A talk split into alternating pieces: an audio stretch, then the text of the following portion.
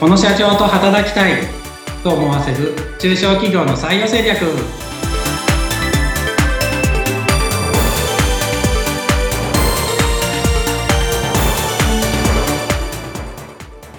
採用定着士で社会保険労務士の梅田です。はい、そしてご一緒するのは水野由紀です。梅田さん、今回もよろしくお願いします。よろしくお願いします。さて、前回は介護事業の事例についていろいろとお話を伺ってきましたが、今回は業種別ということで、障害福祉、この現場についての採用戦略についてお伺いをしていきたいと思います。前回介護で、今回障害福祉ということなんですが、業種としては別になるわけですよね。そうですね、別です。介護が基本的には65歳以上の、高齢者と呼ばれる方を、支援する事業にはなって、障害者福祉っていうのは65歳未満ですよね。65歳未満で、障害状態になった方とか、生まれつき障害状態の方と、そういう方の支援をするっていうところで立て付けは分かれます。そうした障害者支援の事業所といったところがあるわけですが、やはりここもじゃあ今人材不足でしょうか？そうですね。ここもすごく人材は不足して困っている事業者は多いと思います。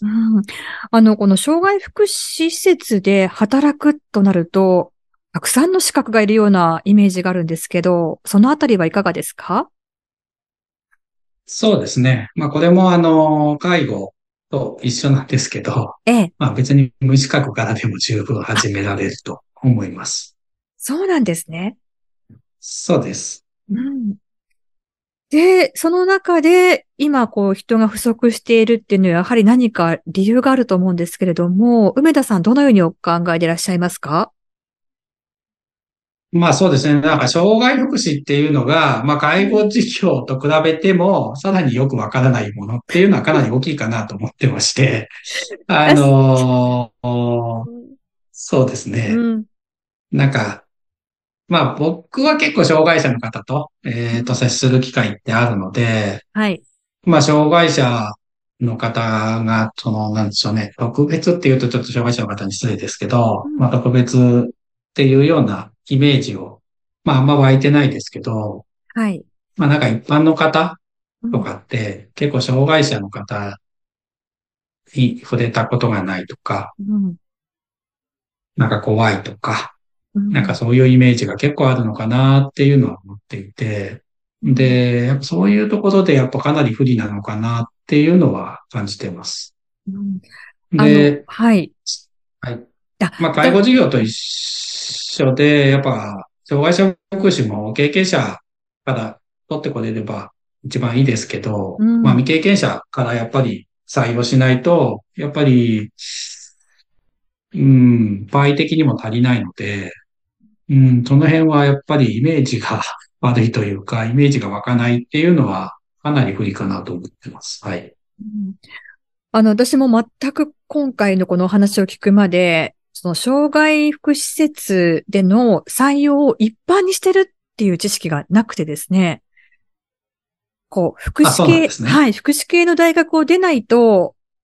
勤めることができないっていう勝手な思い込みがあったんですが、一般の方というか何も無知識でも、勉強する意欲があれば、もちろん採用には至るっていうことなんですね。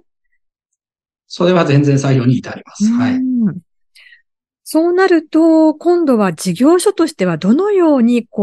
アプローチをしていくといいんでしょうか？求職者の方に。求職者の方にアプローチという観点で言うと、一個は、障害者福祉って、本当最近なんですよね。施設がいっぱい建って、求人もいっぱい出てきているようになっているのが、まだ、そうですね。本当10年経ってないぐらいなんです。そうなんですね。そうです。要は株式会社がやるようになってって感じですけど、それまで社会福祉法人とかもちろんやってましたけど、昔から。障害者総合支援法がしっかり整備されて、株式会社も入って、障害者の就労支援施設とか、生活介護、とか、放課後とデイサービスとか、いろいろサービスあるんですけど、そういうのが数立ち始めたのって、ほんと最近なので、だから、障害福祉経験者自体があんまりいないっていうのは、実際のところなんですね。だから需要と供給でいうと本当に経験のある人の供給量は圧倒的に不足している状態だと思います。で、介護事業は逆に言うと2000年から介護保険って始まってるので、障害福祉よりも経験的、期間的には前からやってるんです。一般的に馴染み多く。いや、株式会社が参入するようになって、いろんな事業所が立ち始めてっていう観点で言うと。なので、何を言いたいかっていうと、介護業界から障害者福祉の方に、まず人引っ張ってくるのが一番早いかなというふうには思ってます。ただそうなると、少ない人材を介護業界と、この障害福祉の業界で取り合うみたいな形にはなってしまいますよね。取り合うみたいにはもちろんなりますけど、ただ、そうですね、取り合うみたいにはなりますが、そうですね、ただ介護が嫌で、他業界へ行っちゃうような人もいっぱいいるので、それだったら、どうせ行くなら障害福祉の方が、みたいなのはあるんで、一概に、介護事業から引っ張るのが悪いことではないのかなとは、思ってますけど。で、そう、ただ介護事業やってる人も、障害福祉って未知のところがかなり多くあるので。そうですか。そうですね。僕ももともと介護保険のケアマネージャーやってますけど、障害福祉というものに関しては全くわからなかったので、やってる当時は、介護保険のケアマネージャーを。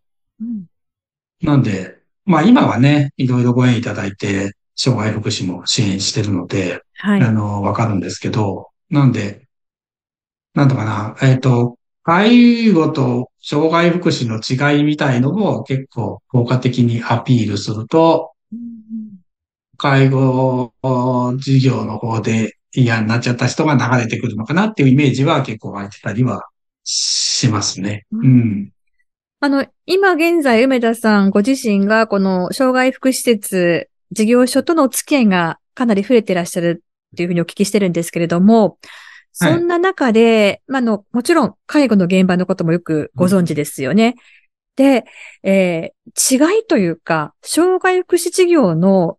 アピールするポイントであったりとか、ここはいいぞっていうところはありますか？障害福祉で言うと、必ずしも身体介護は必要としないってとか一個のポイントかなとは思ってまして。障害の類型って身体障害者ってやつと、知的障害者っていうものと、精神障害者っていう3つのものがあるので、そのうちで、要は知的障害者と身体障害、もちろん重複してる人もいますけど、知的障害者と、精神障害者に関しては、それ単体であれば、基本的には体は動くんで、体が動くということは、身体介護はそんなに多くないので、言葉の声かけでっていうところとかになってくるので、そういった意味だと体が楽なところもあるのかなっていうところは一つあるのと、あとは、そうですね、割と定時で終わるところは、多いのかなっていう印象を受けてるので、定時で終われるのも一つの魅力かなとは思ってたりはします。あとは他業界から同じように、その辺かな。福祉事業、障害福祉の魅力って。あとは介護事業と一緒で、安定してるっていうところはありますね。そうすると、全然この業界のことを知らないっていう方だけではなくて、まあ、この介護業界で今少しちょっとどうかなってこう悩んでいらっしゃる方にも、こうアピールできるポイントっていうのはたくさんある感じですよね。そうですね。アピールできるポイントはあります。うん。これがなかなか届きづらいっていうのは何か原因がありそうですか？そうですかね。まあ、何ですかね。介護をしている人向けに求人会というところが多くないってないことだと思いますね。なるほど。まあ、要は誰でもいいみたいな感じで書いてあるので、そうじゃ介護事業やっててこんなこと嫌じゃないですかみたいなことを書いて、まあ、ちょっとその違いとかを訴えてあげるといいのかなとか、まあ、あとはまあ介護事業と基本で、まあ、コミュニケーションがいいとかは、まあ、絶対必要なんで、まあ、その辺の良さをいかにアピールするかとかっていうところとかは、やっぱり大事なところかなと思います。うん。やはりこう違いを少しアピールしていくのと、まあ、その、どういった方が向いているかっていう、以前ね、梅田さんの会社だと、ウェディングプランナーっていうね、バシッとしたものを出して、こんな方いかがですかってアピールの仕方があるって話があったと思うんですが。ああ、そうですね。まあ、こんな感じで、今、介護で悩んでる方、みたいな形で、アピールしていくっていうのも一つのポイントになるかもしれませんね。ああ、そうですね。それで言うと、本当にある程度人数がいるような事業所の場合って、過去の履歴書なんかを、まあ、取ってあるはずなので、はい。労働基準法上。まあ、そこを、見ていただいてですね、未経験者で今活躍してる人が、どんな業界から来てるのかっていうのを一回データで見て、はい、データベース作ったらいいと思うんですよ。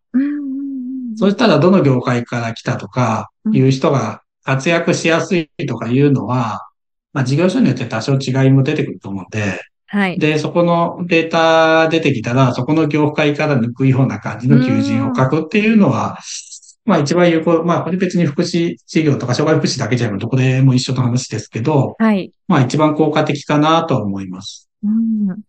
福祉業界っていうとちょっと特殊な感じがして、こう外から見てると閉鎖的に見えたりもすると思うんですよね。ではなくて、まあそうですね。そうではなくて、どんな方でもいいですよってこのどんなっていう、そのどんなってどんなみたいなところがわかると、よりこう外からでも入りやすいって言ったところはあるかもしれませんよね。おっしゃる通りですね。もう抽象的でもう誰でもいいわってなっちゃってるんで、そうどんなをいかに具体的にするかっていうのは本当大事ですね。こういう方に来てほしいっていうのをいかにはっきりと書けるか。だし、そう、前職こんな人まで書いちゃっていいと思うんですよね。活躍できますっていうのを。で、その辺調べとけば面接の時に実際活躍してる人何人いたら大丈夫だよとかも言えますし。そうですね。っていうのはやっぱ本当に大事だし、まあ、あとは本当にイメージ湧かないと人は本当に行動しないので。やっぱ会社見学とか職場見学っていうのは、まあ、介護とかと一緒ですけど、はい、すごく大事かなと思うんで、まあ、いきなりフルタイムで雇うんであれば、その辺をしっかり説明してあげて、まあ、何日か、まあ、そうですね、3、4日本当にお試しで、来ていただくとかやってから、採用するとか、だし、まあ、副業から採用っていう流れを作ってもいいですし、まあ、その辺は、そうですね、なんか入りやすいような、レールを引いてあげるのはいいのかなっていうのはすごく感じますね。ちょっと本当にとっつきにくいと思って。そうですね。わからない業界、あとは知らない業界っていう方が意外とね、多いかと思うので、まあ、そこにいかにアプローチしていくかっていうところに工夫が一ついるなっていう気がしますね。そう、ちょっと特別なものみたいな、特殊なスキルがないとダメみたいに感じていらっしゃる方もかなり多くいるんですけど、多分普通に職場見学していただくと、職員の方普通の人が普通に働いてる場合が多いなんで、僕から言いたいのはそうですね、どこにでもいる方でも十分働ける職場かな、特殊なスキルがなくても、まあ大丈夫な職場かなっていうのは思ってるので、まあその辺をうまく開示できるかどうかかなっていうのはすごく感じてます。はい。それからですね、前回お話しいただいた介護の業界もそうですし、まあ、きっとこの障害福祉の業界もそうだと思うんですが、せっかくこう採用に至っても、長くこう働いていただけないっていう状況もあるかと思うんですが、そのあたりは梅田さんはどのように感じていらっしゃいますか？肌感覚として。まあそうですね、長く働くのはなかなかやっぱり、続いてないところが多いですよね。実際問題。で、まあ僕が一番なんでしょうね。まあ介護事業でも、障害福祉の事業でもそうですけど、一番問題だなと思ってるのが、あれなんですよね。やっぱり働き盛りの方が抜ける傾向が、退職して他の業界に行ってというか、30代の働き盛りの人が、働いている人に占める割合に対して非常に薄くなるっていうのは非常に問題だなと思っていて。はい。特に男性が、30代の男性とかがすごく薄くなっちゃう傾向にあるので、そこがやっぱ業界的に一番考えなきゃいけないとこかなっていうのはちょっと思ってますね。大体こう若い時ってある程度給料が安くても、生活ができるので、まあ男性も結構いるんですけど、まあ他業界でも働けるような優秀な男性ほど抜け落ちていきやすいんですけど、他業界に行ける方って、要は結婚するようになったら他業界行っちゃう人結構いるんですよね。結婚して子供ができていて、お金もかかって、給料もちょっと安めなので、介護、障害福祉って。まあ国もちょっと給料上げるような施策をいろいろやって頑張ってくれてはいるんですけど、はい。なんでその辺でどうしても、そこで退職して、っていう感じで、やっぱり、そうすると30代の子育て世代というか、一番こう、油が乗って頑張って働くぞ、みたいなところの男性がやっぱり薄くなっちゃうとか、まあ女性もちょうどその頃子供を産むのでっていうところで、なんか働く上で30代って一番油乗ってみたいなところが、一般の業界だと通常あるはずなんですけど、介護障害だとそこがどうしても薄くなっちゃって、で、そこが薄いと何が問題になるかっていうと、管理者層というか、はい。人をこうマネジメントする層が圧倒的に不足していくっていうのは、やっぱ一つの問題かなとは思ってですね、本当に。なんで、そこの辺をうまくこう、仕組みとしてやめない仕組み作れてるところもあるんで、そういうところは結構全然、いい感じになってるんですけど、このあたりの仕組みの作り方っていうのは、梅田さんの会社でも相談には乗っていただけるわけですね。そうすると。そうですね。その辺は相談には乗ってます。はい。はい。で、まあなんで辞めるのかっていうところもやっぱ考えていかなきゃいけないですし、まあね、賃金制度とかも考えなきゃいけないでしょうしとか、まあ、いろいろなこと考えないと、やっぱり、そうですね、退職とかになってしまうんで、まあ、人の採用がなかなか難しいってことは逆に言うと、いかに一回ご縁のあった人を大切にするかっていうのは、めちゃめちゃ大事なので、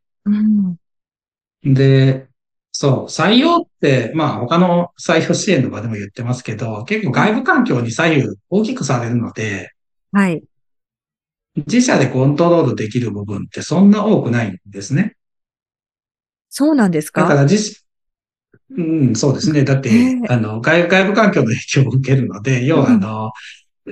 労働力人口が減っていけばどんどんされて厳しくなっていくじゃないですか。はい。だから自社でコントロールできる部分って、まあ、そんな多くないんですよね。そういった意味だと。ただ、辞めさせないっていう、仕組みの問題で言うと、自社で 100% コントロールでき、自社の組織内だけの話になって、100% 自社だけの話だと思うんです。はい。採用と違って。なんで、そっちの方がよっぽどコントロールしやすいなとは思う、個人的に。なんで、まあ、そっちも力入れていかないと。まあ、人材育成もそうだし、他の会社の仕組みとかですよね。コミュニケーションとか、ね、そうですね、コミュニケーションをどう良くしていくかとか、まあ組織図どう作っていくかとか、まあそういったところってすごい大事になってくるのかな、今後ますます大事になってくるのかなっていうのは思ってますし、それができるとさらに求人でアピれるので、その辺をっていうと、まあ良いスパイラルになるって感じにはなる。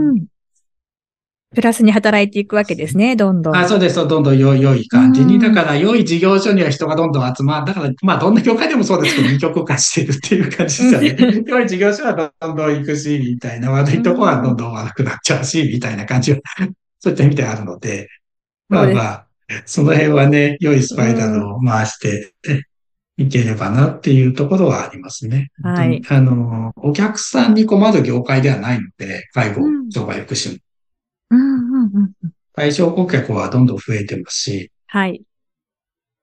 立ち上げのとこも見てますけど、正直、あんまり集客で困ってるってあんまり聞いたことないので、そうすると普通にやってれば、人は、お客さんは取れきます。取れる。となると、やはりこう、人材のところに悩みが大きいところが多い感じですかね。ほぼそうなりますね。